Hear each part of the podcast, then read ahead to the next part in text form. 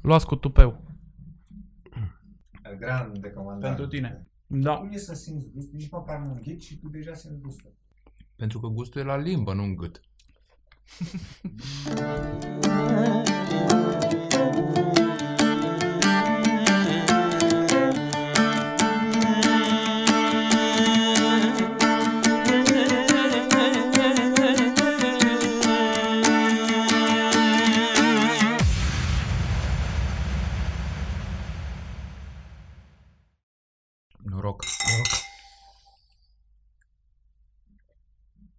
Așa. Să vă explic un pic uh, ce s-a mâncat la masă. Este o mâncare, dacă vrei, de culegători, ciupercari, uh, țigănească, făcută la disc, cu slăninuță. Asta a fost uh, rețeta de bază. Însă eu am mai adăugat niște burduf, o cremă de burduf de desubt. Și da, este o rețetă luată de la Bihor, de la o culegător de ciuperci și am făcut-o special în seara asta pentru că este Alex invitat care este și el la rândul lui uh, legat de o prietenie strânsă de un uh, ciupercar uh, și merge, face foraging cu Leontin. Lumea care îl cunoaște pe Alex îl cunoaște și pe Leontin. Și da, cam asta, cam asta a fost în seara asta. Super bun. Mie mi-a amintit de discul ăla lui Siminic cu o, o lovitură pe mijloc dată de ciocan și un pic așa în, uh, cu mijlocul adâncit, unde punea de jur împrejur grăsime de porc și slănină și carne de Mhm. porc și în mijloc punea ciupercile astfel încât grăsimea de pe carne să curgă către mijloc acolo unde erau ciupercile, iar feliuța aia de ciupercă despre care el ne povestea că e foarte important cum tai felia, nu trebuie să fie nici prea subțire, nici prea groasă, se impregna cu gust de uh, porc, astfel încât Da. îi putem spune o ciupercă baloro. Exact. O ciupercă porcească. Exact, funghi ciupercă baloro. porcini. Bravo, iată. bravo, bravo. Da. Doar că eu n-am folosit o slăninuță afumată. Deci m, Siminic a folosit slănina afumată, eu am folosit o slănină dulce, o slănină fiartă, cu puțină, uh, mi-a mai rămas și un pic de cărniță la, la șunculiță și da, inspirația de acolo, de acolo a venit. Bun, să-l introducem în, acest, în această frumoasă emisiune pe Alex Dumitru. Te salutăm și mersi că ai venit la podcast. Vă salut și eu și mulțumesc, mă bucur să fiu aici. Alex Dumitru e- a fost și este ultimul uh, șef al anului uh, desemnat de către Goemio. E uh, owner șef la Anica Restaurant, un restaurant uh, bazat pe New Romanian Cuisine care face o treabă foarte bună în București și în țară. Uh, cu ce să te mai laud? Uh, un uh, extraordinar bucătar cu gust, un colaborator fragmente cu care am făcut uh, o masă extraordinar de frumoasă tot la Anica Restaurant și mă bucur tare că suntem uh, prezenți cu toții în acest podcast. Uh, Alex, noi obișnuim la noi la podcast să vorbim un pic de rădăcini. Înainte de a vorbi despre ce facem acum sau despre ce vom face în viitor, să vorbim un pic de rădăcini. Așa că am să te întreb și pe tine cum obișnuiesc să întreb toți invitații care trec pe la noi. Uh, ce știi despre cei patru bunici ai tăi? Ce ne poți povesti despre ei? Cu care dintre ei ai fost mai legat? Și în ce fel viața lor și activitatea lor și-au lăsat amprenta asupra a ceea ce faci tu chiar acum? Asta e prima dată când aud întrebarea asta, dar foarte... Deja m-a răscolit uh, de când am auzit-o. Nici nu ai terminat și deja m-am gândit, zic, wow. Uh, Eu, la mine a fost o situație destul de fericită, zic eu, și cel puțin la nivel... um, Ambii părinți ai mei au fost din același sat. Știu că de obicei se obișnuiește ca mama să fie într-o parte, tatăl în altă parte, să întâlnesc undeva într-un oraș și aia e. La mine au fost din același sat, în comuna Șirinaș, județul Prahova. Mi-am prins uh, trei bunici din patru. Când m-am născut eu, deja bunica din partea tatălui nu mai era.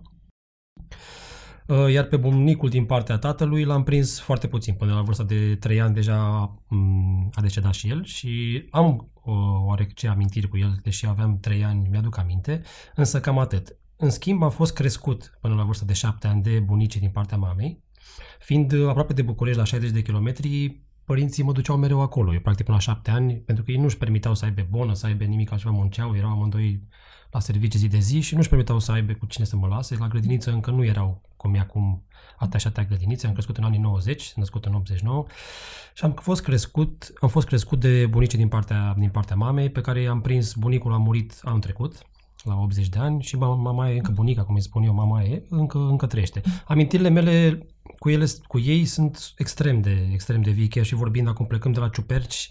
Prima dată când am fost în, la în pădure, după ciuperci, am fost cu tataie care era colegător de ciuperci. Nu era asta meseria lui, dar știa ciupercele. Așa ne-a spus și Rughiniș mm-hmm, în penultimul mm-hmm. nostru episod. Mm-hmm, da, știa ciupercele și nu, eu atunci nu că nu aveam nicio înclinație către chestia asta, dar pur și simplu știam că și mama făcea o mâncare foarte bună și punea și câteva la, la borcan. Erau mai multe ghebe, un fel de ghebe și da, buleți da, de mărăcini. Da. Numesc mm-hmm. buleți de prune, micurei se numeau. Sunt mm-hmm. foarte mici, foarte aromatici și se cresc în, la zona de câmpie mai mult. Uh-huh. Unde sunt la pădure, la braz, la foiasă, astea nu mai, nu mai sunt foarte rare. Ei cresc până în dealuri uh-huh. și pădurile de uh-huh. șes. Uh-huh. Uh-huh. Uh, aproape și bunici, străbunici, are numele restaurantului, Anica, vine de la străbunica mea, pentru că și ea era în curte acolo. Mama, că tata a rămas în curtea ei au rămas în gospodărie acolo. Băiatul a rămas, sora lui tata s-a mutat din curte. Deci și Anica, de la care vine și numele restaurantului, eu practic, mama și tata mai plecau la scâmb la astea și eu practic am stat și cu Anica pe, pe partea zilei. Și toate amintirile, am foarte multe amintiri și am prins-o, am prins toată copilăria cu ea. A, mi-aduc aminte cum, ce făcea de mâncare, cum cum mă duceam în grădină, cum mă duceam la câmp. Mă duceam la câmp cu mama că nu avea cu cine să mă lase, mă lua la câmp. Și hai cu noi la câmp, stăteam pe la marginea câmpului, mă trimiteau, hai du-te acolo. Mai, îmi plăcea că mă trimiteau de la diversi vecini, du-te și aia din parte. La câmp să făcea muncă colectivă. Erau mai multe familii care se ajutau și la rândul lor mama și tata ajutau pe ceilalți vecini la câmpul lor. Deci tu ai, ai, uh, ai prins lucrurile astea când erai mititel, probabil ele erau uh, derivate din felul în care mun- munciseră în colectiv înainte de 1989 și încă nu renunțaseră total. Din păcate, în preajma anului 2000 s-a renunțat la aceste uh, cooperative definitiv, uh, inclusiv simbolic, așa au, au început să nu mai lucreze între ei pentru că se socotea că e o amintire a vechiului regim, deși sunt o grămadă de țări care au trecut da. de comunism, cum e Polonia, cum e Cehia, unde s-a păstrat chestia asta. Deci tu spui că erau plugari. Erau plugari de multă vreme sau au fost întâi de toate crescători de animale? Tu ce ții minte mai mult? Au fost făcând? și și. Și și. Au fost și crescători de animale, nu foarte multe, cât să aibă subsistența asigurată și cât să... Mm-hmm. Na, mai vindeau lapte și brânză și asta, dar foarte puțin. Țin minte, la început au avut uh, vacă, oi n-am avut niciodată, cai n-am avut, porci și păsări. Aveam, mama avea, era printre singura din sat, Lidia o cheamă pe mama, e încă în viață, salut mama, să rămână, avea bibilici. Când eram cu bibilici. Ținea bibilici. Le zicea câțe sau bibilici? Bibilici, bibilici, le zicea. zicea. Mai în sudul Olteniei le zice mm-hmm. câțe. țin minte, cu atât de un, la un Paște am avut un nou de bibilică care nu l-a spart nimeni. Știi, care păi erau, erau foarte, cele mai tari. Da, erau super adică dacă aveai ou de bibilică, erai cel mai șmecher. Și a avut tot timpul, țin minte și mama bunicii mele. care am prins-o avea gâște și rațe leșești, cum le zic, spuneau. Deci rațe la... mute, din da, alea mm-hmm. care nu fac zgomot. Da, da. Mm-hmm. Și, deci la mine, practic, majoritare ca animale în curte, în bătătură au fost păsările. Păsăret, deci păsări, da, pă... ca, în, ca în toată Muntenia, altminteri. Da. Și da. oi, nu, oi n-am avut, Na, și vaca. Au fost o perioadă în care aveau vaci și porci, evident, care și acum. Mai păsări și porci au avut tot timpul și acum la fel. Și ții minte și sărbătoarea de tăiat porcul, cum se, trezeau, cum se trezeau dimineața și eu, fiind copil, și veneau toți adulți, mai veneau vecini, eram acolo și nu prea mă lăsau, știi? Bă, du-te că e dimineață, du-te în casă, du-te și eu tot timpul să fiu printre ei, știi? Îmi plăcea să... că erau toți bărbați acolo, era veselie, era era o amintire super mișto. Și apoi după aia mama ducea și spăla mațele și începea să facă la, știi, partea pe care bărbații nu se băgau la partea de curățat, de dres, de, ca să păstreze. Trebuia să faci caltabor, să usuri, să faci cărnați. Și da. până seara terminau, se mutau deja într-o casă, bineînțeles că se bea. Se, era veselie. Începând de la 6 dimineața. No, începând de la 6 dimineața, da. Și era, era, era veselie. Era... Tot timpul m-am întrebat, eu cred că parte din motivul pentru care beau atât de mult când se sculau dimineața să taie porcul era și pentru că unii dintre bărbații erau prea miloși și din mila aia da. față de animale preferau să se facă vraiște ca să nu-și dea seama de felul în care taie animalul respectiv. Asta e o teorie a mea, nu știu dacă e adevărată, e, dar eu așa îi simțeam. Plauzibil, da. Așa îi simțeam pe oamenii că nu puteai în societatea aia tradițională să spui îmi e milă de animal, aici ești muiere? Cum să-ți fie milă? Știi? Dar da. totuși aveai, da. era ceva în tine. Și niciodată din ce știu eu la noi și niciodată um, la cine să tăia porcul, nu tăia el porcul. Și Mhm. practic era Chema- un vecin. Da, era- chiar vecin era- E, practic e ca un animal de companie, că stai cu el în bătătură un an de zile. Exact, Adică îl vezi în exact, fiecare zi, exact, te exact. vezi cu el, îl hrănești, ți, ție, îi rânești, cum se zicea, rânește la porci, îi puneai culcușul, îl, Mhm. îi făceai, adică să aibă de toate, că urma să-l mănânci, nu? Adică Da. vroiai să ai un porc sănătos și mare, nu? Deci Deci- țineai la el, tot anul țineai la el, te gândeai zi, băi, trebuie să se facă, să-i... Na. Da, mai, e- eu, eu cred că mai e o teorie. Depinde în ce zonă stai. Dacă ții minte, noi am și participat tot așa la o tăiere de porc, bine, la o tăiere de porci, dacă mai, Mai ții minte, mulți, în, în județul în Alba. Ciungu Mare, Mm. da, și acolo se bea țuică fiartă pentru că altfel pur și simplu ți îngheța mâna pe cuțit, adică era un frig și o zăpadă, dacă nu beai ceva tărie de dimineață, nu aveai cum, era imposibil să, să, să lucrezi porcul, Și pur nu și știu, simplu. cum, nu știu cum se face, că de când a murit tradiția asta, clar, n-are nicio legătură, dar au murit și iernile astea destul de uh, Nu, aspre, așa e, Nu mai așa sunt iernile atât de e. aspre, adică nu Da, înțeleg, e da, cald, da. nu prea poți să mai tai porcul în Dar condițiile chiar e o tradiție de care suntem destul de legați. Uite, noi n-am, n-am prea vorbit despre chestia asta și mă bucur tare că ai adus în subiect. Chiar este o tradiție de care noi suntem cel puțin generația noastră este destul de strâns legată. Adică știai, când vine uh, înainte de Crăciun să taie porcul, iarna aia grea începe cu tăiatul porcului pentru că îți făceai toate uh, chestiile din porc pentru uh, să le ai în cămară, să le ai la saramură, făceai uh, cârnați, slănină, tobă, tot ce aveai Și- nevoie pentru a trece iarna. Deci Și- era un uh, semnal. E, sunt, uh, eu fiind bucătar și tu la fel și văzând, e foarte greu să faci și caltaboș, e foarte Uh, greu să faci o tobă, este Câtă muncă. e, extrem de câtă Plus că muncă. ei nu cumpărau materia primă, nu cumpărau mațe, nu cumpărau burtă, nu cumpărau nimic. Ei practic făceau din ce avea porcul. Dă seama Mm. câtă acum cum e la deja devine un trend să nu arunci mâncare. Dă seama câtă legătură aveau bunicii noștri cu chestia, pentru că nu își permiteau atât de săraci și atât de greu au crescut, au prins perioada de după război, nu își permiteau să arunce nimic. Oamenii Așa e. foloseau absolut tot. De acolo Absolut. era carne la garniță, de acolo se făcea Lezica, borșul, tot, deci se făcea, tot, tot, băi, tot. nu se arunca nimic. Mhm. Laptele cu, cu zero, cum se punea după aia, le refoloseai. Deci Da.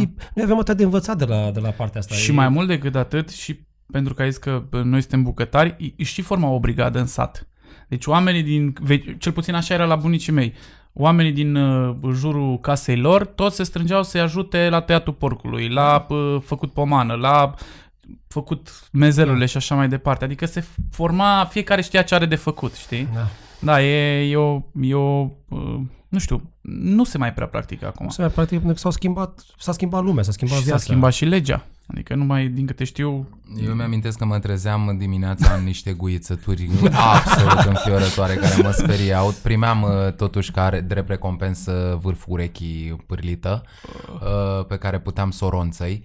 Dar, uh, într-adevăr, când am fost la Ciungu Mare, noi acolo, la intersecția între Alba și Hunedoara și am văzut atât de multe case cu un strat imaculat de zăpadă albă, Și cu bălți stropit cu bălți de sânge roșu. La intrarea în fiecare gospodărie și auzindu-se guițături de n-am acolo putut să până punem acolo, pe montaj.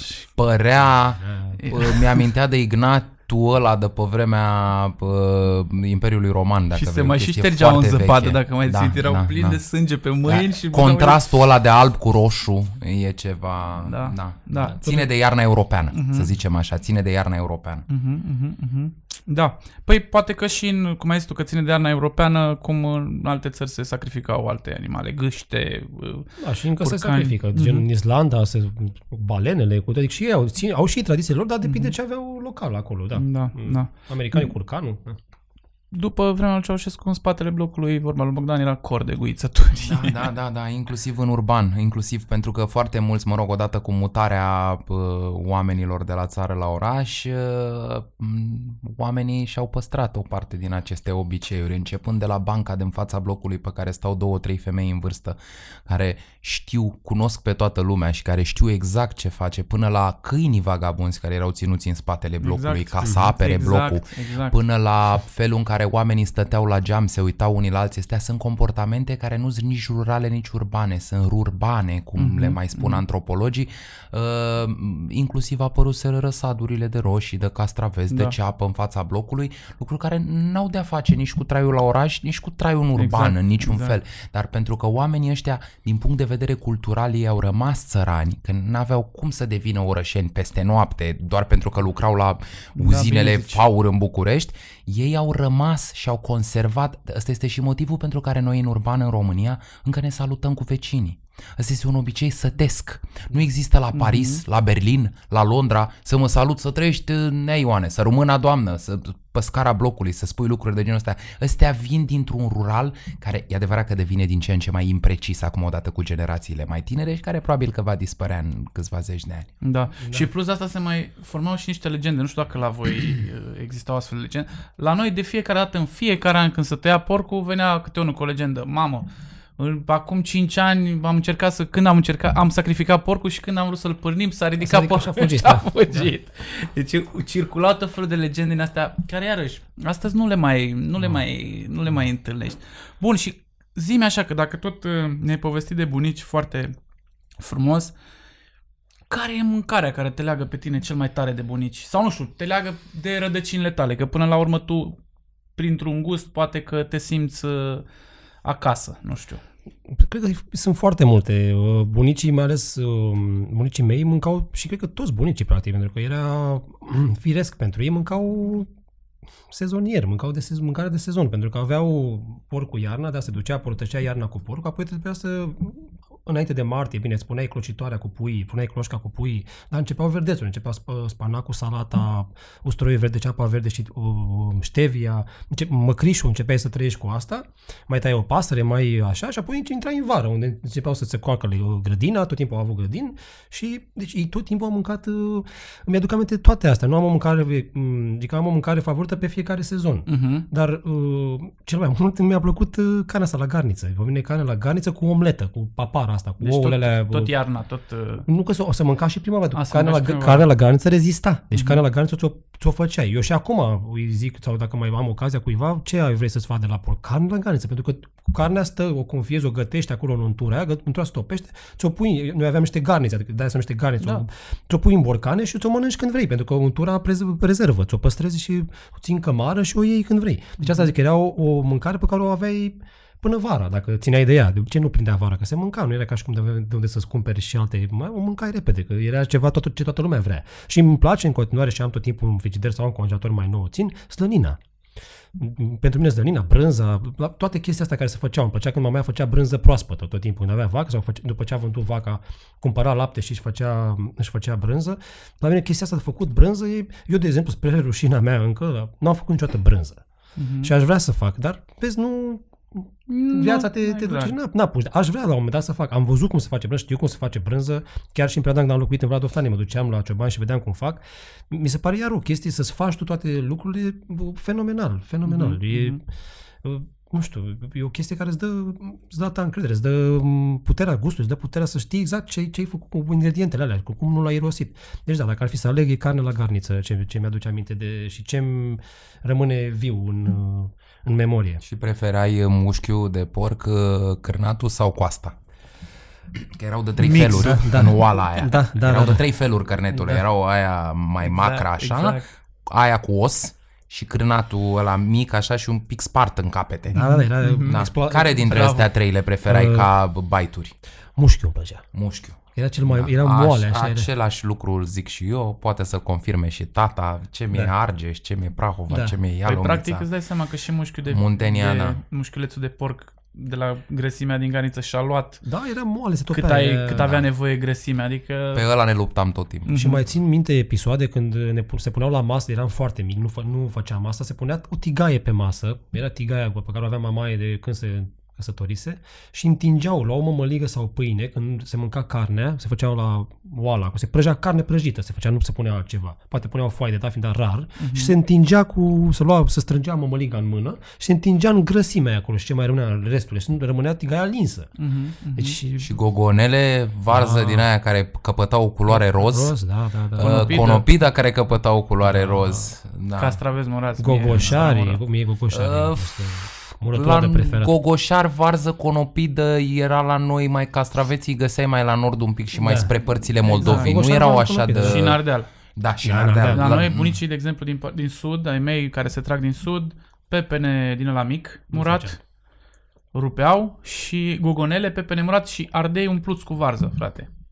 Ardei un plus cu varză băgat la murat. Mai pe Mori. linia Dunării se întâmplă Mori. chestia asta. A mai apărut și mai făcea și, și mai mare chestia asta, dar băi, era, era mâncare. Face o mămăligă aia bine făcut și e foarte greu să faci o mămăligă cum trebuie. Aia- Să faci aia, băi, deci nu e Noi am ușor. găsit foarte multe mămăligi în drumurile noastre și de la aia ciobănească mare și foarte tare până la una foarte, foarte moale, aproape ca o polentă și pe Mhm. fiecare regiune am găsit o grămadă de feluri de Și are mămăligi. și unele foarte aerate, foarte pufoase, adică Super. Super. vorba lui Alex, e, e o chestie E o acolo știință, să știi da. să faci o mămăligă cum Ca trebuie. gospodina curții să, trebuie să faci o mămăligă top fiecare zi. Că Exact. Toată exact. familia mănâncă din ea. Adică Exact. nu poți să găsești o cocoloașă sau ceva, că e scandal.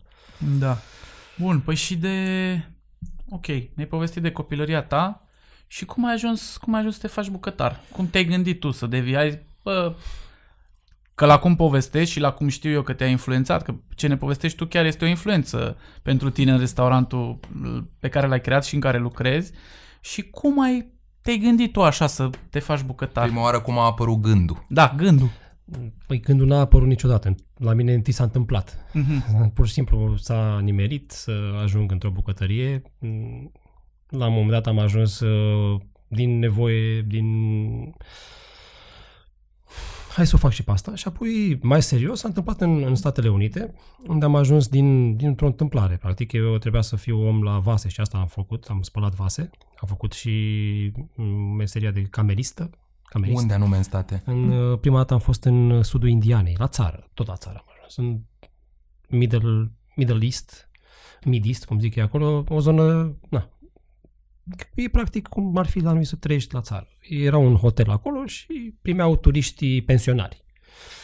Și am fost uh, cu job de camerist și apoi mi-am luat job, second job la spălat vase. Și acolo s-a întâmplat, a fost un, un scandal uh, între bucătari. Eu am fost martor ocular la chestia asta pentru că nu trebuia să spăl vasele, tipul care trebuia să mă să facă training n-a apărut la Ce muncă. vârstă aveai? Scuze. 22. 22 de ani. Ok. Da. Ca să, așa. Da. Și când așa, și a Și început acolo scandalul. a început, da, a început scandalul și s-au bătut, au fost concediați amândoi că hotelul nu tolera mm, conflictul și în niciun caz uh, violența. Și am, așa, eu fiind, fiind uh, singurul martor ocular, am ajuns să ajung la masă să mă întrebe toți. Bucătarul șef care nu era la muncă al hotelului, directorii de food and beverage și tot mă, pe mine nu mă știau. Și zice, bă, dar tu de unde ai apărut? Că tu nu lucrai în bucătărie și nicăieri. Zic, bă, frate, eu, la mine era prima zi, chiar era prima zi, trebuia să nu știam ce să fac asta. Și m-au ajutat amândoi, s-au luat la, sca- la bătaie, că cine să mă ajute mai întâi, la nu vroia. Și ne-am povestit toată chestia. Și apoi bucătarul a văzut, bă, vorbește engleză ok, noi avem, am fost concediați pe loc cei doi, zic, avem lipsă de doi oameni, nu vrei să vii la bucătărie? Și am zis, bă, eu vin, nu-i problemă, că pentru mine e ok. Dar vezi că nu prea știu să fac nimic. Și atunci asta bucătarul șef a văzut că am fost sincer și nu am încercat să-i zic, bă, vin și ai că știu, mă descurc eu și o cotez după aia. A zis, ok, bine, te stai lângă mine și te învăț eu. Și apoi am stat acolo toată vara, mi-am, mi-au ajutat ei să nu mai mă duc nici să fac uh, curățenie în camere, nici să mai spăl vase, m-au ținut full time, mi-au dat și job de dimineață, m-am, cât vreau să muncesc, atât îmi dădeau, că la bucătărie tot timpul e de muncă, mai ales într-un hotel, mai ales în sezon. Și am- cine a fost omul care totuși, că trebuie să fi fost totuși unul care să fi zis, măi, hai să faci treaba asta, hai să punem mâna pe cuțit, hai că tu trebuie să gătești. Dintre ei de acolo, din gașca aia, e vreun om pe care îl socotești tu așa mai... care a insistat un pic mai mult? Băi, au insistat prietenii din România mai mult. Când le Am spuneam, înțeles. când le povesteam asta, dar eu nu eram convins. Pur și simplu făcusem, făceam asta, urma să mă duc și anul viitor, mi-au dat ei o viză să stau mai mult. M-au ajutat cu chestia asta foarte mult, pentru că nu eram hotărât și pa- fa- pasul ăsta al lor, deci asta a fost o încurajare, pentru că au zis, bă, vin înapoi, vrem să vin înapoi. Le convenea că munceam, știi? Nu pierdeam vremea pe acolo, oricum nu aveam nicio, nu aveam cu ce să pierd vremea, practic. Eram pe cont propriu. Și le convenea că mă duceam la muncă și atunci prietenii din România m-au încurajat. Au zis, băi, dar cred că e ok să faci. Și mai aveam un coleg de clasă care era bucătar și acum e la fel. Uh, și el mi-a zis la fel, băi, fă că e ok, hai să facem, mai fă asta, du-te acolo și muncește. Și atunci am rămas. Ulterior am mai trecut un an sau doi până mi-am dat seama că e ok să fii și să faci asta și că poți să accelerezi un pic mai tare, să, să um, învăț și altceva în afară decât meseria pură. Pentru că asta Mhm. o furi, o înveți, o, le ți le însușești, să prăjești un pește, să prăjești o carne, să fierbi un nou, toate astea le înveți odată. Adică dacă le înveți de bine de, de prima dată, rămâi cu ele. Mhm. Dacă nu înveți bine de prima dată, te mai chinui după aia, că n-ai prins-o bine. Știi? E ca orice deprindere. Ca orice chestie. Dacă înveți de clasa a doua să desparți în silabe sau să m, scrii, atunci o să-ți fie mai ușor. Dacă nu înveți când trebuie, nu le mai înveți așa ușor. E, așa e și în bucătărie. Bun, și pasul la na, acum, ziua de azi, Alex Dumitru este un bucătar uh, foarte bun și care e super pasionat de ceea ce face. Când ți-ai dat seama de pasiunea asta? Când ai zis, bă, vreau să fac performanță în Mi-am, domeniu? mi-am dat seama în 2014, eram în Berlin și lucram uh, la mic dejun și apoi seara făceam prep pentru ceilalți bucătari. Și în, uh, pe în bucătăria asta de mic dejun, după aia, după ce noi terminam micul dejun, intra o bucătărie de Costea Michelin, care lucra doar cină. Deci mm-hmm. noi terminam mic dejun pe la 1 cu tot cu curățenie, cu prep și apoi la 1 veneau ca să deschidă seara la 6. Și când nu aveam de făcut prep uh, și când trebuia să merg acasă, l-am prins o dată pe bucătarul șef de la restaurantul Costea Michelin, la- era un belgian, Rul Lintermans, îl chema, foarte, foarte tare tipul, era tot de liniștit, abia scotea câteva cuvinte, dar totuși era atât de organizat în jurul lui încât nici parcă nu trebuia să vorbească, toată lumea era... Și l-am prins în vestiar de câte eu cu el, eu mă schimbam să plec, el să schimba să vină. Și am avut, tot timpul, tot timpul îi scodeam chestia asta să-i zic, dar nu aveam curaj, nu aveam tupeu, mi-era rușine, mi-era frică de el, adică eu era zic, băi, cum să-i zic eu asta? O să zic că tu te mă...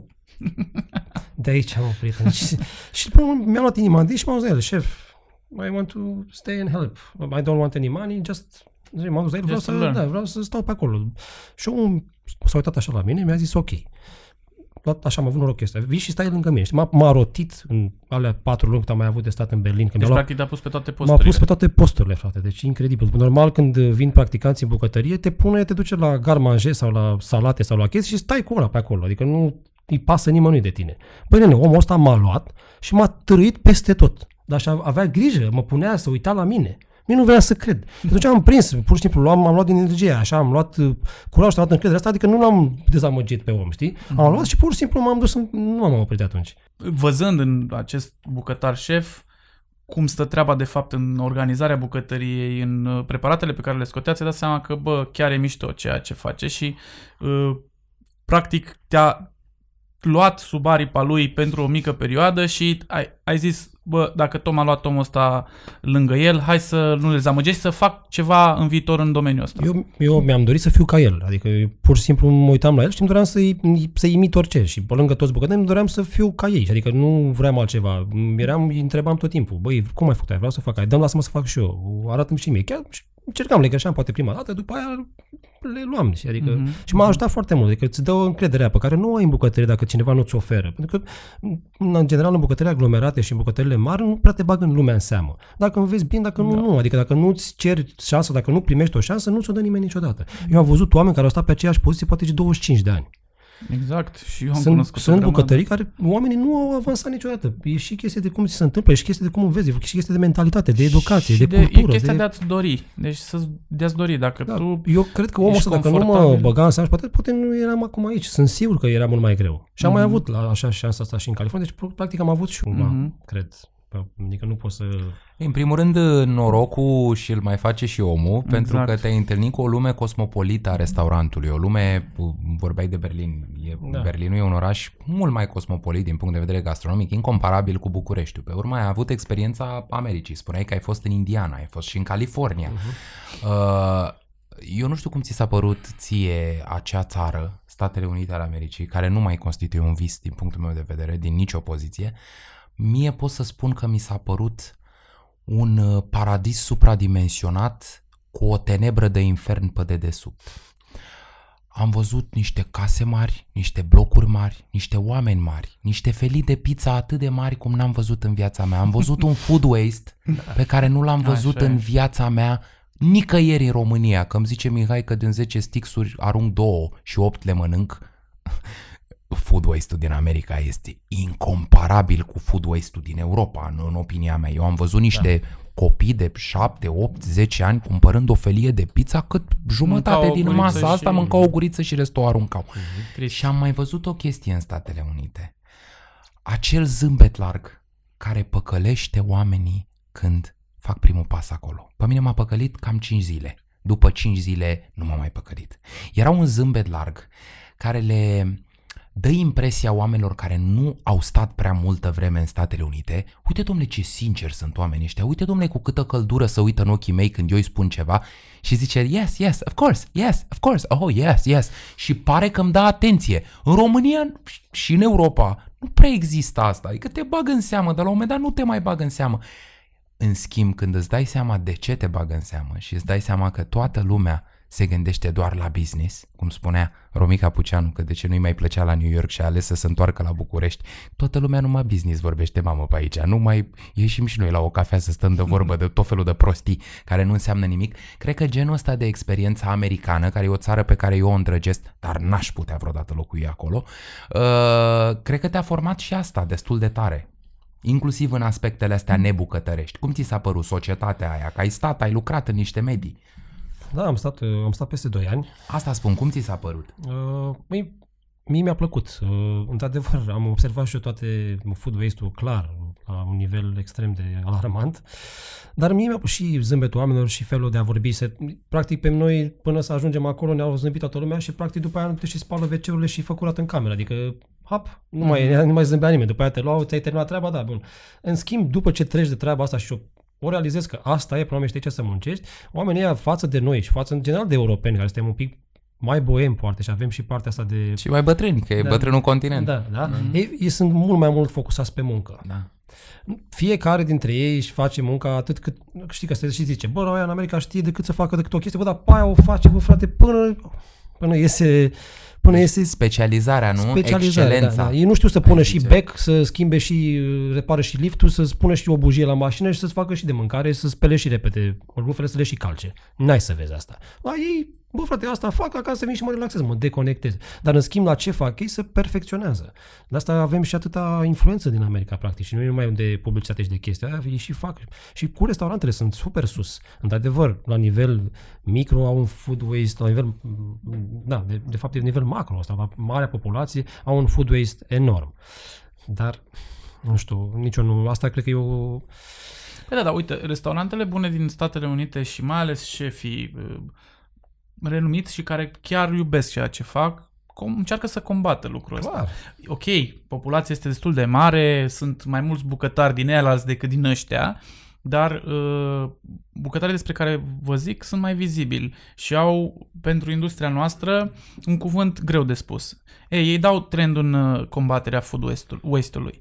Eu așa văd situația. Acum mai ține și de statul american. ține și Cum de e oameni în peste general. tot. E- Și de condiția socială și economică a oamenilor acolo, care este, înțeleg că nu e întocmai plăcută, cel puțin pentru aproape un sfert din populația Statelor Unite, mai ales din ce văd în statistici în ultima vreme. Eu doar Nu încerc să cred că e spun prea că, plăcut. șefii din Statele Unite încearcă din răsputeri să combată acest food waste. Eu, eu vă spun de acolo, din experiență, din oameni din bucătărie, care aveau poate familii, copii. Deci ei trăiau, cum spun eu, paycheck to paycheck. Adică ei nu apucau să pună... Uh-huh. Și erau oameni care aveau experiență, care lucrau că poate ca sus șef în restaurante cu stele Michelin.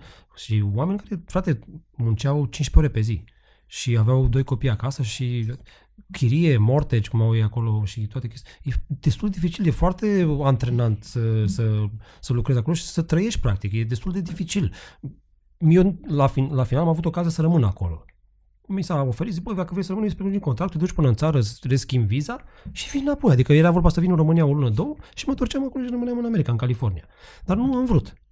Pur și simplu am, am refuzat uh, să fac asta. Am am zis, băi, hai că mai văd și altceva. Deși mi-a plăcut foarte mult acolo, nici eu nu mi-am dorit să trăiesc acolo până la urmă. Mm-hmm. Adică și eu prefer Europa. Așa, și te-ai întors în România și ai ales să lucrezi tot într-un restaurant, mă gândesc. Da, am venit la Atradov uh, d- după Berlin. Mhm. Da, am mai lucrat prin București câteva restaurante, după aia am plecat în, uh, în Sofia, în Bulgaria. Mm, Am stat acolo aproape 8 luni, tot așa, parte de școală, parte de lucrat în restaurant. Și a fost ok, pentru că lucram, școala te ajută, noi am, eu am făcut o academie culinară care a durat 2 ani.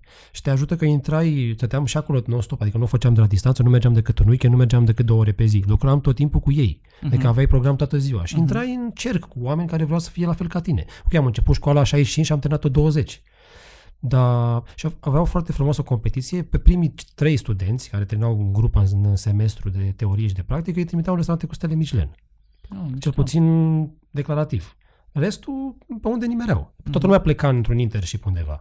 Și a fost foarte ok. Eu, mie mi-a, mi-a prins foarte bine și apoi na, o, intri în contact cu, cu oamenii ăștia și res, respiri aici, vorbești despre cărți, vorbești despre cuțite, ce și-am mai luat, adică respiri chestia asta, Da, da, e- adică te ajută intri mult în- să-ți dai drumul la, la mână, să, să-ți prinzi, în- să prinzi încredere, practic în e horă. totul de încredere, știi? Și în breaslă. În În același brează, timp. da, adică stai cu oameni de aceeași chestie, de aceiași care își doresc același lucru ca tine. Și e important, îi deschide foarte mult creativitatea, vorbe, na, înveți și de la alții, furi meserie, că de asta de fapt la bucătărie despre asta e vorba, să Mhm. furi meseria. Da.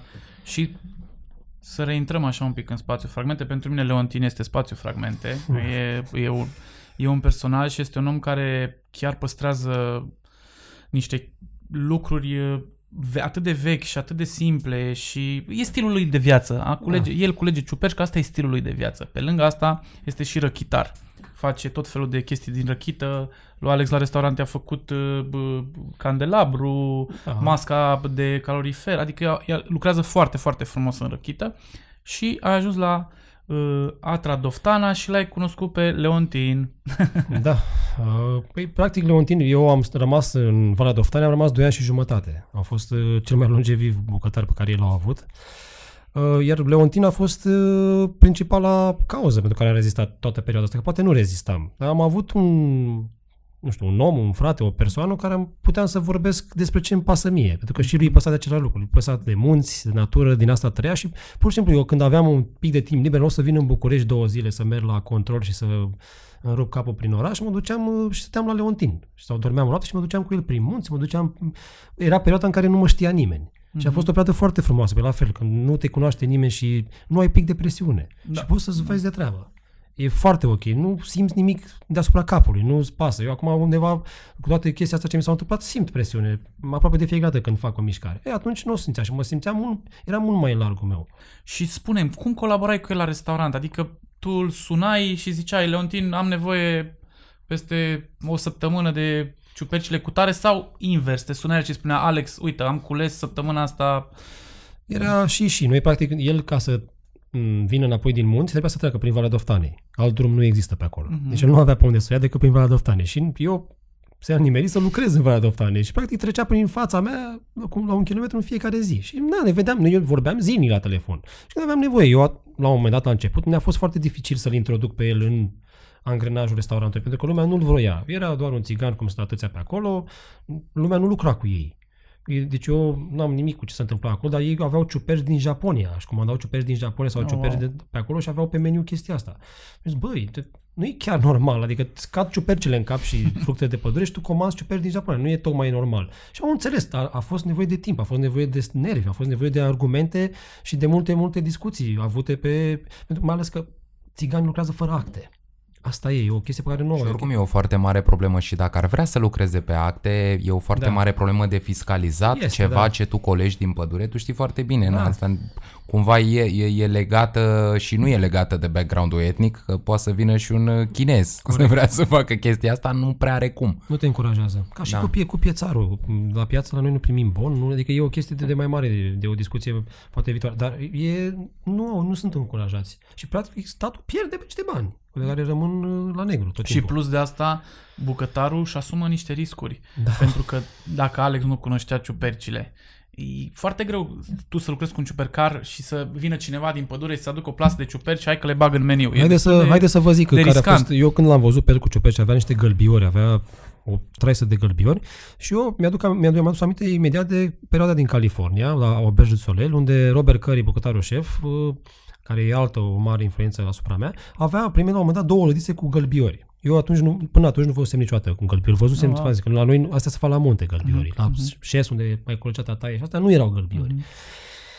Și l-am întrebat, șef, what are these? Și a zis, "Bă, this is the season of chanterelle mushrooms. Și l-am întrebat, where are they from? Și a zis, frate, sunt din Bulgaria. Deci veniseră din Bulgaria și costa o lădiță de 10 kg 400 de dolari. Asta Wow. era prețul pe care îl plătea restaurantul Auberge Soleil către furnizorul căruia i-a adus Wow. cu avionul, cum au venit ei, dar era 400 de dolari 10 kg. Deci 40 de dolari kilogramul, practic. Mi-a rămas în cabine, am lucrat cu, cu multe. În California e super atractivă ca nivel de m, legume, fructe și clima și găsești toate tot timpul. Dar nu aveau ciuperci sălbatice. Și am venit să din Bulgaria. Și când am văzut pe Leontin cu ciupercile alea, nu le mai văzut de vreo 4 luni și le-am zis, băi, ăștia sunt gălbiori, da. Și, și cât e kilogramul? Și, și s-a uitat așa la mine, 10 lei. Zic, păi hai, dă-mi-le și Let's mie, make știi? business. Dă- Dă-mi-le și mie, pe astea, m-am dus cu el la restaurant acolo la, la, la Atra și am intrat cu el, zic, mamă, uite, gălbiori. Și a uitat toți la mine, de unde la de la țigani? Și zic, da, pe toate atât că sunt otrăvitoare. Spune, sunt gălbiori, nu? Că și, și eu știam de în California, zic, nu te-ar otrăvi. Și, și ei știau pe acolo. Dar pur și simplu de teamă și de asta că da. se uită la televizor și văd cum mor oameni. Preconcepții. Da. Și a fost foarte mai ales cu proprietarii care au bucureșteni, că ea nici nu vreau să audă, să nu pui pe meniu. Și cum ai reușit să... Băi, frate, am fost uh, foarte amuzant la un moment dat, deci aveam, eram foarte frustrat de multe ori, amenințasem că plec. Era zic, bă, și unde mă duc după aia? N-aveam ce să fac, nu știa nimeni. Zic, bă, ce fac? Și la un moment dat au zis, bă, nu, nu, au zis ei de, decizia finală, nu facem cu ciuperci, nu punem pe meniu, nu mai vedem pe țigani ăștia pe aici, nu mai există. Și am zis, da, bine. Am stat câteva zile, eram foarte nervos, nu trebuie să stai de vorbă cu mine și am luat, am cerut directoarei Cătălina, zic, dăm și mie pe parola de la pagina de Facebook că vreau să fac o postare cu grădina, cu nu știu ce am făcut eu acolo. Și ok. Eu cu Andrei și cu Mariana, soția lui, care sunt partenerii mei acum la Nica, i-am chemat pe Leontin, am făcut o ședință foto acolo, că toți ownerii și directorii au la București. Ei n-aveau de unde să știe ce se întâmplă acolo. Eu cu Andrei ne ocupam de pensiune. Eu de bucătărie, el de restul, manager de locație. Și am făcut poze cu Leontin, pusesem la murat, toate ciuperci, adusesem vreo 8 tipuri de ciuperci în ziua aia și am, aruncă nimic. și am luat, uh, am luat o m, poză cu ei, am luat parola de la Facebook, am pus poza pe Facebook și acum e poza acolo și am spus că de azi înainte noi vom lucra cu Leontin și cu tot și cu tot vom face folosi ciuperci sălbatice, vor fi pe meniul nostru. Ne-a... Băi, și când au văzut ăia, au- nu vreau să știi ce a fost pe grup acolo. Băi, dați poza, nu s-a dat jos până la urmă, zic că gata, mă, asta e, rămânem cu țiganii ăștia pe cap. Ce să da, facem? mai mult, mai mult decât uh, atât, nu știu, ce, cum poți să ai o, o relație mai frumoasă cu un ciupercar. Foarte, foarte mișto. Și ulterior ai ajuns să și faci un meniu de degustare cu el la Anica, adică da, noi îl păstrați legătura până, până în ziua de azi și Mm. colaborați. toate restaurantele în care am bine, sunt trei restaurante în care am fost, am lucrat cu el. Și, într-adevăr, am dus mus- muncă de convingere peste tot. Până acum n-am mai dus, că e restaurantul meu, nu mai trebuie să duc muncă de convingere, dar, într-adevăr, este un risc pe care ți-l asumi, că legislativ e un pic uh, dificil, dar asta nu din cauza lor, adică trebuie să spunem lucrurile pe nume, e foarte dificil să introduci materia primă de, de, de floră spontană în lege, să o faci legal. Deși eu mi-aș dori chestia asta. Da. Adică ar fi un proiect foarte frumos pentru mine. Da, da. Eu recunosc că și pe mine m-a scos odată Leontin din... Bine, tot prin tine, că am apelat cu disperare la toți șupercarii din România la masa fragmente cu Munții Bihorului, pe care am ținut-o undeva în, în început de noiembrie, când dăduse deja un pic frigul și nu Dispar, mai prea da. dispari și am apelat la Alex și a zis, bă, te pun în legătură cu Leontin și dacă găsește ceva, te sună el. Și m-a sunat cu video call din pădure, man. Era ceva p- p- p- stejar din aia mari cu bureți puși pe stejar, pe stejar bureții Da. și era cu, cu video call și spune domnul Mihai, e bine, e bine, sunt bune ăștia, ți dau ăștia, am și din ăștia galben dacă vrei. Asta e tot ce am mai găsit acum. Dacă mă sunai și tu pe la începutul octombrie era altceva. Acum asta, p- trimite mi-a trimis pe, uh, pe colet, pe un autobuz, pe un șofer pe care știe el din Câmpina și au ajuns, au ajuns ciupercile la, la masa fragmente. M-a, m-a salvat, recunosc, recunosc, da. Uh, de Anica vreau să întreb eu, pentru că s-a tot vorbit de Anica și nu... Adică să știe și oamenii ce e cu Anica, dacă poți să ne povestești cum ți-a apărut uh, ideea Anica și cum ai dat drumul la povestea asta și... Mm, A fost, adică eu, Anica e un proiect de, pe care mi l-am dorit uh, foarte mult. Nu am știut exact cum va ajunge să arate. Noi nu am avut un business plan, nu am avut un plan propriu zis. Știam doar că după ce am terminat cu Bistro Ateneu a fost o decizie foarte rapidă, o tranziție foarte rapidă. Am avut câteva oferte, le-am refuzat. Încă cred că e decizia cea mai bună deși vezi cum sunt timpurile. Am refuzat aceste oferte și mi-am pus tot, uh, tot ce am avut, tot ce am agonisit și de unde am mai reușit să împrămut și să încropesc și am pus tot uh, pe masă și am zis din ăștia eu trebuie să fac ceva. Nu știam cum va rămâne, nu știam dacă voi reuși, aveam atât de multe lipsuri și asta a fost. A fost un, o refulare a mea tot a ultimilor patru ani pe care îi petrecusem în România în locul ăsta. Am vrut să fie exact cum sunt eu. Nu știu dacă mi-a ieșit încă, dar deși restaurantul e foarte tânăr și plus că am funcționat doar Când i-ai dat drumul în- asta? pe trebuie 26, să spunem. 26 februarie cu două săptămâni înainte de stare de urgență. Au funcționat 10 zile. Ok, deci a funcționat 10 zile, după care ce s-a întâmplat? După aia a venit, a venit starea de urgență și na, s-a pus stop. Um, noi am fost prinși cu rate, cheltuieli, n-am știut ce, să ne, ce ne se va întâmpla și la fel am luat o decizie să mm, facem niște borcane cu chestii pe care la fel, eu sunt pasionat și pun tot timpul mm, fermentări, uh, pateuri, nu știu, tot felul de chestii. Am făcut până și Nutella de casă, dar ce nu am făcut în pa- pesto de leurdă, Tot kimchi ce de stă la leurdă, borcan. tot ce a stat acolo În perioada de lockdown. în perioada spui de tu. lockdown și uh, țin să apreciez pe această cale toți oamenii care ne-au ajutat în perioada și care au cumpărat de la noi și au fost foarte mulți, pentru că noi cu asta ne-am susținut, ne-am mai plătit ratele, ne-am mai... E, Altfel nu aveai de unde. Noi nu am livrat mâncare, că am zis, băi, nu. Eu țineam și eu la timpul meu cu familia pe care nu l-am, încă sunt foarte în urmă cu timpul de stat acasă, pentru că nu apuc să stau acasă mai deloc. Și asta a fost. Am ajuns vara, a venit vara, am deschis terasa, în continuare am mai făcut un fragment acolo Da. și vara asta și iar suntem opriți și ne Și ne acum gândim. te gândești să dai drumul la livrare? Pentru că, uite, eu pot să spun că am o problemă. Eu am discutat și în ultimul episod cu Mihai pe subiectul ăsta. Eu îmi doresc să mănânc uh, mâncare bună. Sunt dispus să plătesc mai mult pentru ea. Eu vreau să vorbesc în nume propriu ca să nu încep Da. cu teoria Uh, sunt dispus să plătesc mai Foarte mult bine. pentru ea și sunt dispus să îmi comand de la niște restaurante, nu de la restaurantele care îmi pun reducere 50% pentru că aveau congelatoarele pline Da. da. în momentul în care marți s-a sucit uh, modificarea și miercuri s-au închis și trebuie să uh, vindem vită Wagyu de 10.000 de euro și și dacă o vindem cu 5.000 tot e bine. Da. Îmi doresc un grup de oameni, îmi doresc inclusiv agregatoare pe Google, aplicații, uh, a- vorbeai de ghidul culinar Gaiomio. Mhm. Uh, nu înțeleg de ce nu văd la ei pe Facebook uh, niște recomandări uh, pentru restaurante. Mai, mai pun, să știi. Nu am văzut nicio recomandare în afară de două restaurante din Timișoara și două din București. Eu în ultimele șase săptămâni mi se pare că tac mâlc și dau informații despre alte lucruri.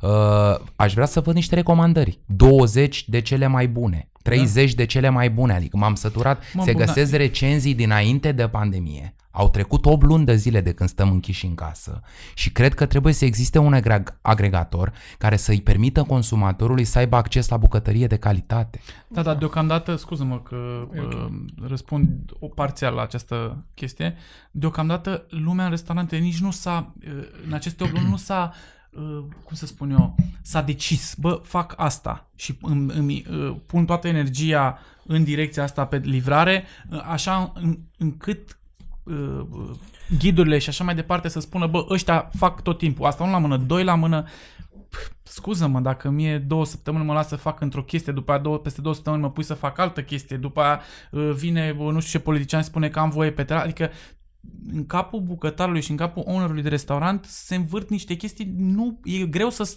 te stabilești pe ceva, asta încerc să zic, este foarte greu. Eu sunt de acord, totuși pizzeriile și burgheriile rup, a fost o creștere de 40% Da, da, pe da. zona Da, tu asta, vorbeai de- apar o Tu grămadă de vorbeai locuri. de... Eu vorbeam de, tocmai ca să ofer un contraexemplu, Mhm. să spun, nu mai vreau aia, vreau altceva. Nu-mi spune că nu există, că sunt Există, sigur că există. există. Păi și cum aflu? Eu, în calitate de consumator sau client, dacă n-aș fi prieten cu Mihai Toader, dacă n-aș fi prieten cu Alex Dumitru, dacă n-aș fi prieten cu niște oameni, dacă n-aș fi în cercuri, cum aș putea afla? că sunt niște oameni care gătesc cu ingrediente organice și poate să-mi trimit o cutiuță acasă să mănânc la prânz sau Mă, eu, seara. cred, eu, eu cred că ține și de interesul clientului. Eu, Are nu, și- eu nu știu are unde și să el dreptate, caut. că nu știe- Mihai, Așa e, așa am e, căutat așa pe e. Facebook, pe Google, pe Instagram, de două săptămâni nu mai știu ce să mai mănânc la prânz și seara. Eu nu ies din casă. Cu excepția micilor petreceri private care mi s-au interzis săptămâna asta, eu n-am niciun motiv să ies din casă. Eu ies din casă numai sâmbătă. Când am o petrecere de 20 de oameni cărora le cânt. Sau de, când am avut eveniment cu, mă rog, un eveniment pe Facebook sau când vin să filmez podcast cu tine. De luni până sâmbătă vreau și eu să mănânc undeva cinstit. Ți-am zis, părerea mea e că încă nu, nu e reglată toată în afară de treaba asta, pizza, dar să se în spună și afară de Alex că- pizza și burgeri și paste, paste foarte proaste. Da. Nu găsesc altceva. Pe Glovo și pe Bolt Food și pe Taz este o listă infinită de sute de cârciumi care se copiază unele pe Da, altele. da. Calitatea este atroce, iar Este. prețurile sunt sus din punctul meu de Sunt foarte vedere. sus prețurile. La, adică veneam la Anica și mâncam cu poate cu 50 sau 100 de lei în plus și mâncam o mâncare deosebită față de ce găsesc pe aceste aplicații. Tu cum o vezi? Noi, ai dreptate tot ce ai spus, ne-a luat un pic de, de timp să ne trezim, mai ales acum după vară, închide, deschide, e dificil. Dar de săptămâna viitoare și noi vom schimba complet conceptul restaurantului și vom, ne vom transforma în Anica Fried Chicken și vom face tot inspirație din America, ei sunt nebuni după fried chicken și facem uh, fried chicken joint, fried chicken bar și facem derivat, adică un restaurant în jurul puiului prăjit. Deci este o chestie de, uh, De nișă. avarie acum. Da, e o chestie de avarie. Sau va rămâne. Da, e sau mâncare, cum- cum va vezi? fi super bună. Noi tot testăm de vreo două săptămâni. Găina va fi organică, puiul va fi organic? Nu va fi sau organic, va fi cel mai bun pui pe care... Deci nu am de ce să... Nu sunt genul să mint când am spus că e ok, Păi e ok. eu întreb ca da, să nu, știm. e un pui bun, e un pui Mhm. mm-hmm. de care e trasabil, adică știu de unde l-am luat, oamenii mi-l aduc cu factură, cu tot, cu tot ce trebuie, dar nu este un pui organic. Pui organic e foarte greu de găsit și, într-adevăr, e super scump. Și Po- foarte, destul de greu de gătit și da, să stea pentru fried pentru chicken, delivery. pentru asta e destul de greu, pentru că e poate mai ațos, mai tare Mhm. și nu mai poți să-l mănânci după aia. Și, deci puiul va fi de Carrefour sau nu? Că eu vreau să Nu, nu înțeleg. va fi de, va fi de la o fermă, A, de la o fermă. Da, ok, da, nu, dar va fi nu pui de organic. fermă. Nu Pui de organic, fermă, nu. dar nu organic. Nu, nu, Am nu. înțeles. Este- va fi cel mai Am bun înțeles. pui posibil Dar nu pe va care fi poți nici să-l iau. puiul ăla de, Nu. de Nu va fi un pui de 40 de lei kilogramul. Exact. Asta clar. Da, Deci da, da. Nu am cum să zic fac asta. Dar va fi cel mai bun pui pe care... Eu asta, asta am făcut toată ziua. Am căutat pui să-mi fie la îndemână, să-mi fie ok ca preț, să-mi fie ok ca și calitate. în primul Constanță la rând. livrare. Constant să-mi livrez oameni, să-mi dea facturi, să-mi aducă pui proaspăt, să-mi aducă um, tot ce trebuie pentru Și ei. care vor fi direcțiile? Te-ai gândit la câteva rețete sau spune Da, așa da, pe da, scurt? avem, Eu avem. sunt curios, recunosc Și că eu aici e sunt o curios, curiozitate mi se pare o idee personală. mișto. Da, Și mi se nu, va pare o fi idee super mișto. ok. Va fi um, cu una, cu oarecare influență coreană, va fi un fel de American Korean fried chicken. Oh, wow. Deci schimbăm un pic. O să mai avea foarte multe condimente, foarte multe chestii făcute în casă, cum e kimchi vom avea brioșe de casă, avem un, cu e o, mm, o chiflă cu tot fel, cu influențe japoneze, asta de fapt la chiflă, cu un, milk, un fel de milk bun, în care e puiul ăsta prăjit. Uh, Vom avea și un fel de mm, bucket cu, de toate, cu toate, cu jumătate de pui, practic. Pu- Pieptul, pulpele, ari- aripa, Uh, vom avea tot felul de side dish-uri uh, și desert va fi, vor fi gogoși. Mm, Da, gogoși super pufoase, malasada, sunt niște gogoși hawaiene, tot, uh, pe care am văzut tot într-un o călătorie de-a mea în Hawaii. Deci, practic, e un resta- va deveni un meniu fusion ceva mai Da, și street va- food. Da, street food. Dar Ok, street food cu ok. influențe fine dining. Că noi puiul marinăm peste noapte în lapte bătut, îl, uh, deci ne îngrijim de el. Când vine, E muncă multă în e spate, multă ca să muncă, da, înțelegi. da. De, de, deja de două săptămâni ne pregătim și nu suntem gata. Pe asta zic că mi-ar plăcea să știe și oamenii, dacă Da. tot aud la noi la Și vrem podcast, să să, fie știe ceva- și oamenii de ce trebuie să plătească cu 25 de lei în În plus, plus, pentru bravo. puiul lor la Alex decât la Deci Kentucky puiul nu- Fried Chicken, deci că ai zis puiul nu va Anica fi- Fried da, Chicken. exact. Adică Anica de Fried ce Chicken, să da. plătesc eu în calitatea mea de client mai mult pentru, uite, și a- astea sunt niște Nu, argumente. Clar va fi total diferit față de fried chicken, nici măcar nu jucăm în aceeași ligă. Adică e, e na, avântul E în satul stilul- mare cu exact. Borussia Dortmund. Adică nu e. Asta e, ce să facem? Dar bine, noi suntem uh, avânt satul mare pe lângă fried chicken, dar la produs suntem peste ei, clar. Nu l-am lăsat încă, vo- vom avea și mi-am comandat și un aparat de gofre. Vom face și- partea mea pe favorită pentru că meniul încă îl definitivăm. Urmează să facem sâmbătă și voi invit pe amândoi dacă vreți să treceți pe acolo să Cu mare gustăm. drag. E, de, e gust- degustarea finală să ne hotărâm. Am făcut- Foarte frumoase invitații, Da. eu pot Am să făcut un- semi-confirm. am făcut un dish acum, ne-am, aparat, ne-am cumpărat un aparat de gofre, ne-am comandat un aparat de gofre și facem cu puiul ăsta prăjit, diferite părți de pui prăjit și facem un uh, honey butter deasupra. Am văzut asta la americani, e senzațional. Deci amesteci, emulsionezi mierea cu untul și pui peste puiul ăla prăjit crocant. Și se topește untul ăla cu mierea deasupra lui, cu brio, cu gofra aia și cu salata lângă, frate, De mănânci cade, și de-aia. exact, și- E superb, adică e crunchy, moale, de o grămadă de gusturi, mm, sărat, Sunteți dulce. aproape și de Deja Black simt. Lives Matter, că înseamnă că sunteți aproape de bucătăria aia creolă, cajun, Da. afroamericană din uh, Mississippi. că Mâncarea acolo preferată a lui Obama. Puiul prăjit Băi, deci în America era e, sfânt, e, era este, Dumnezeu. Da. Este Da. o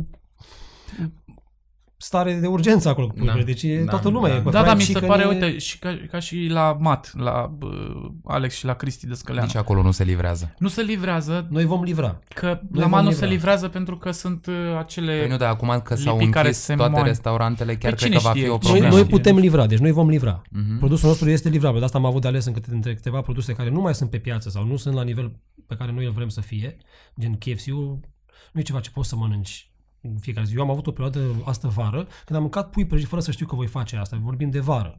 Ca mâncare de personal am mâncat puiul ăsta prăjit în fiecare zi timp de o săptămână. Pur și simplu nu mă puteam sătura de el. Bă, eu, erau toți nebuni. Zic, mamă, iar mănânc ăsta, iar face pui prăjit. Deja ei nu mai vroiau. Dar zic, bă, nu pot să mă abțin, frate. Mâncat ca spart. Eram... Nu, de, de ce ziceam de, de ce la Mat? Pentru că voiam să zic că și acolo se vând tacos, dar sunt ce e mai bun tacos. Așa, eu sunt sigur că și la Alex se va uh, vinde puiul prăjit, dar eu sunt sigur deci 100% produsul e super că va ok. fi top. Că știu ce... Produsul e super Și ok. mai ales la ce ne-ai spus acum și la ce ingrediente pui în el, mie mi se Nu, pare toate că va sosurile fi... facem, toate, Eu adică- cred că este o problemă, eu venind din afara industriei astea, firește că voi știți mult mai bine decât mine, dar eu cred că e o problemă pentru că cel puțin 14 zile toate restaurantele sunt închise. Când de regulă când se spune 14 zile, în realitate sunt 30. Clar. Uh, eu cred că toată lumea trebuie să livreze și de preferat de mâine. De mâine dimineață de la 7. Eu asta cred eu, nefiind parte din această industrie și ne înțelegând prea bine mecanismele Mhm. interioare. Mhm. Pe de altă parte, eu pot să spun de pe baricada aia altă în calitate de client că mi-aș dori și să am posibilitatea de a tria aceste lucruri. Pentru că nu mă pot ghida doar după preț. Am încercat și asta. M-am uitat pe acele aplicații garantează și nimic m-am prețul. uitat că e prețul mai sus la anumite locuri și am zis, oh, mi iau de acolo că poate e mai bun puiul. Că nu costă puiul 15 lei, costă 30 sau 35, dar nu e o garanție. Nu. Mhm. Și atunci trebuie să existe și un set de bune practici. Suntem în lumea social media, suntem în lumea transparenței, suntem în lumea Instagramului, a TikTok-ului și a Facebook-ului. Oamenii serioși ca tine, ca Alex și ca îi alți câțiva care nu cred că sunt mai mult de 10 sau de 15, să vină și să lase o, o dare de seamă, nici nu știu cum să-i zic, sau un un, un, un, un cerc, o, o microbreaslă de oameni care gătesc uh, conștiincios, care nu-și doresc să prostească oamenii și care le explică foarte firesc din capul locului. Mânenicilor, la noi e o leacă mai scump. Dar e mai scump pentru că liniuță, liniuță, liniuță, liniuță. Eu sunt prost, eu n-am educație culinară. Mie îmi trebuie să știu de ce. Și dacă eu simt că e cinstit, eu nu mă mai dezlipesc și sunt sigur că nu sunt singurul în cazul ăsta. Dar felul în care s-au așezat marea majoritate a cârciumilor din București în aceste aplicații este semițepistic zilele astea. Au început să apară clone de restaurante care sună la fel ca restaurantul și te trezești că se duce livratorul să cumpere dintr-un garaj de undeva din Berceni o mâncare care în loc de T e un L sau în loc de C e un B. Și tu ți-ai dat seama de lucrurile astea că totuși mai te Pentru că învârți și umblu tu cu pe- voi, păi asta Exact. spun, dar Dar omul de sărac, rând exact, este, cunoaște, exact. este, este, este distrus din punctul ăsta de vedere și eu îmi doresc, eu chiar am căutat pe Gaio Mio uh, săptămâna trecută și acum două săptămâni, Și- dar mai ales din ziua în care s-a decis că se închid cârciumile 14 zile în București. Aș fi așteptat și eu să văd un comunicat, să uite, a- noi avem niște prieteni pe care i-am mai promovat. Uh, ei în continuare fac niște lucruri sau, din potrivă, nu fac niște lucruri. O zonă de news din zona culinară pe care eu nu o am. Nu o am. Inclusiv domnul Butunoiu, pentru care am tot respectul, în adevărul acum a început să scrie articole de altă natură, nu mai scrie de mâncare. Adică toată lumea începe să fugă de industria Horeca și eu totuși mă întreb ce se întâmplă cu profesioniștii din industria asta, că nu se vor apuca totuși toți de box și de șah de mâine Eu, și nu. de vioară. adică, dar eu aș vrea încă o dată să intru, în, uh, să intru în contact cu ei și mi se pare că asta este o chestie foarte faină. Aveți în plan și o uh, chestie uh, pe online, nu știu, pe Facebook, pe Avem. Instagram. Avem, avem, avem. Dar trebuie să facem pagine separată, totul va fi separat, adică ne vom separa de Anica. O cum e identitate acum. O identitate nouă. Da. nouă, Adică clar înțeleg. va fi o identitate nouă. Încă lucrăm la, la brand, la logo. Zilele astea definitivăm asta, apoi că mâine vin cutiile cu ce vom vrea să servim să livrăm. Eu am văzut chestia asta la The Artist. Am văzut The Artist at Aca- Home. da, Sau The Artist acasă. da. Este singurul restaurant de fine dining din București unde eu am văzut că s-a construit o identitate Și s-au mișcat separată. foarte repede, s-au da. mișcat extrem de repede. Fac un club sandwich, o salată Cezar, niște lucruri clasice care sunt mai bune decât în marea majoritate Clar, a clar, locurilor clar, clar. din București. Dar mi-aș dori mai mult Bine, Păi în uite, zona apare asta. acum și Ei, Anica Fried Anica Chicken, care mi se Fried pare o Chicken. idee genială. Și mie. Avem tot timpul din Cum lume. vezi tu următoarele șase luni de zile? Eu te întreb cum îți imaginezi că nu știe nimeni.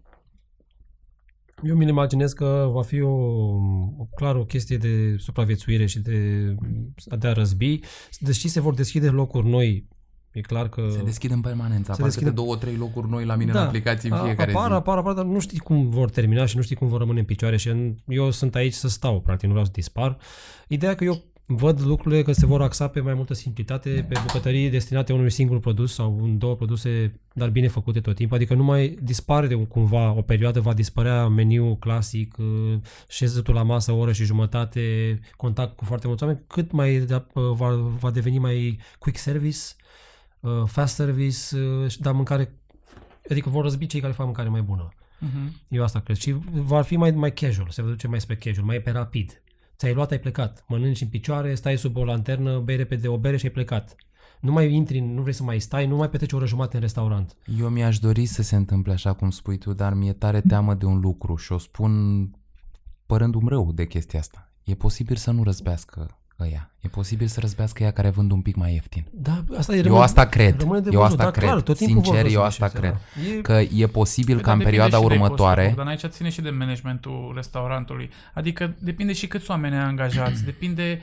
Acum, normal că Păi nu, nu pentru vreau să că- dau nume, dar o fabrică de făcut mâncare, normal că va da mai ieftin, că trebuie Păi să asta vândă în spun, masă. asta spun și într-o Da, situație Alex, din deja- asta de depresie financiară e posibil ca cei care vând mai ieftin să, așa, eu îți spun cum s-a întâmplat în anii 30 în America, nu erau Păi, aceleași ideea condiții, că și noi da. acum cu Anica Fried Chicken intrăm pe o piață nouă. Noi nu mai suntem pe fine Exact, dining, exact. suntem, ne, ne batem cu cine e. Da, ne batem da. cu toată lumea. Da, Și da. prieteni, acum nu mai e luptă de gata, făcut tu patru farfuri, făcut farfuri la comandă și chestii. Forget about it. Mm. Da. Hai să o luăm pe găteală. Egalită, e, Egalitate se la egalizează prețuri, egalitate la prețul, treaba, mă duc da. unde e cel mai jos, dar îl bat la produs. Da, da, da, exact, uite, asta, Te-am asta pupat, mi adică se fac pare ce e foarte nevoie, eu nu mișto. vreau să dispar. Eu acum clar nu mai sunt cine sunt, sunt un om care trebuie să-și păstreze cârjuma și, dacă se poate, să și trăiesc cumva din asta, pentru că eu n-am alt venit. Nu e ca și cum Nu dacă găsesc se bani poate, pe e balcon, obligatoriu, da. aș Da, adică zice eu. Trebuie să facem asta. E, Asta e produsul pe care l-am încercat acum. Dacă o să- nu o să meargă, o să facem altceva. Și tot așa. Adică nu e ca și cum eu nu mai pot găti și altceva. Pot găti orice. Normal. Deci nu ești încremenit. Nu sunt Doamne încremenit și ferește, n-am fost dar niciodată trebuie să fii nebun încremenit. la cap să nu te... Nu, deci Miști. să stai la fel, să îți păstrezi ideea, e găunos în perioada asta. Adică voi muri. Să Da. zici că eu stai că eu fac floricele și fac frunze crocante imitate de nu știu ce și că... Foarte mișto. Dar vei muri în perioada asta. E clară treaba. Da. Pentru că aia necesită să stai la masă, să ți se explice mâncarea, să ți se toarnă vin în pahar. Experiența asta acum moare. E clar că nu poți să treci iarna așa.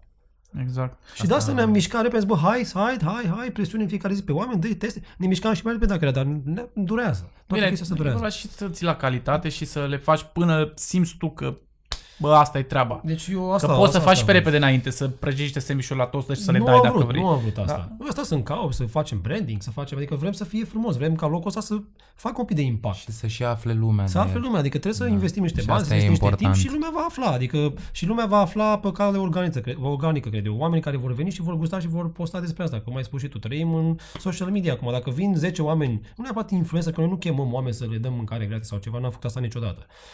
Poate vin oamenii, că ne Nu, cunosc, dar ne îi văd. ajunge punga acasă omului, eu i-aș face o poză că nu mă doare mâna să o pun pe story. Exact. Mai ales Și dacă atunci e mâncarea bună. Mâncare dacă e mâncare bună și o pui fără să vrei. Poate zici că nu trăiești cu asta. Te apuci și mănânci, mamă, cât de Dar bun a cum fost, adică? frate. E, e, e normal, frate, dacă mâncarea este bună și mi-ajunge la mine acasă, eu vreau ca mâncarea aia să mai mi-ajungă și peste o săptămână. Normal că îi fac o poză și o pun pe internet. Da. Ca lumea să știe ca restaurantul respectiv să funcționeze. Pentru ca eu, peste o săptămână, să am același crispy Eu chicken chiar, eu sau... chiar cred în chestia asta. E un lanț care... Deci pornesc Așa cu mare este. Încredere doar într-un singur lucru, pentru că am mâncat produsul și știu că e foarte bun. Păi dacă ție îți place, asta e cel mai Deci important. chiar nu am ce să mă reproșez pe chestia asta. Adică va fi un produs nou, foarte bun în București. Și mai e o chestie pe care o pot face oamenii acum. Ceea ce ne mai place și nouă să facem, să mai mergem la, nu știu, guri de chioș, cum îmi place mie să le spun, Ah.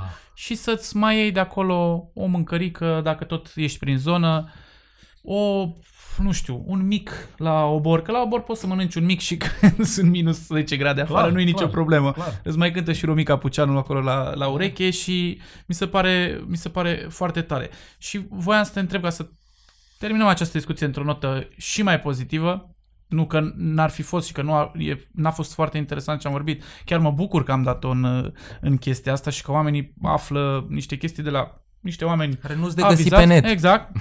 Eu nu le-am găsit pe net și le-am căutat. Exact. Dar vreau să vă întreb în primul rând, bine, pe toți să vă întreb, care sunt cele mai, nu știu, reprezentative pentru voi uh, guri de chioșc pentru mâncare? Mă- Când mă refer la gur- gură de chioșc, chiar gură de chioșc, nu altceva. Uh, pentru mine, prima e Piața Matache. E bodega din Piața Matache, unde e chiar un microfon care Am atârnă fost și din noi. tavan. Am mâncat, am mâncat, chiar am vorbit și în ultimul podcast Se despre strigă, asta. șase mici! Vine tante acolo, te mici repede. Să, pa, au pastramă pe care să o fac. Ei tot Foarte bună pastrama Fac ca aia. la minut. Există, e, bucătar, e bucătărie de comandă gătit. Aștepți după mâncare. La obor ai văzut, fac ea un batch. Dacă nimerești, eu am văzut, adică îi vezi cum se organizează. Ei ăștia la obor fac, își umplu tot grătarul cât e masa asta, fac pe toți o dată, îi vând, se apucă de alții. Deci poți să-i nimerești la final când nu mai ești așa bun, deja tu scați. Da. Sau poți da. să-i nimerești când ți-a luat după cătar, când sunt cei mai buni. Lasă-o dimineața un pic până ți-a luat berea, până te-ai uitat un pic pe în jur. La matache, la matache e un pic mai scump Eu, da, e mai și bun. trebuie să zic și că pe, pe partea elaltă e un pic mai scump și mi se pare că la obor au igienizat un pic mai bine. Eu n-am o Ah, problemă, noi mergem la matache. Da. Am mers, am mâncat, Ne dar punem vreau să telefonul zic că cântă e, Hansu. Da, da. e, ne punem telefonul pe masă, exact, dar uh, e un pic un, o mică disproporție între Este, preț și ce se oferă, dar uh, mai ales la pastramă, nu vorbesc de mici. Nu vorbesc de mici, vorbesc de Păi pastramă. asta și mi-a și plăcut. De Da, asta, da. trei, poți să zici și tu preferatul tău. Deci la mine e matache, da. Eu o să zic uh, totuși Nea Mihai. Nea Mihai Îl din... susțin în continuare Nea Mihai din piața Amzei la num- vis-a-vis de numărul 7-9 la merdenele și plăcinte cu brânză de toate Bun. felurile. Știu, eu am Bun, locuit bun. acolo, știu. Și ce zici. spune-ne și tu, Mihai, te rog. Bă, eu merg pe... Ies un pic din București și mă duc până în Popeșile Orden la Ciotoianu. Ah, Aha, la celebri mici. Celebri mici, mie, Grătarul, da. când văd coada aia de acolo, Wow, da. Când văd că toată lumea mănâncă pe capotă, pe, pe motocicl, vin oamenii Când cu ai fost ultima motociclă. oară? Crezi că mai e acum? Pe e. ultima, Ar trebui ultima să oară am mergem. fost săptăm- acum două săptămâni înainte de Maldor. Și era coadă? Da, era plin, man, plin. și trebui să oamenii mergem. mâncau pe moto, veneau motocicliștii, se opreau acolo și mâncau pe șoa de la motocicletă.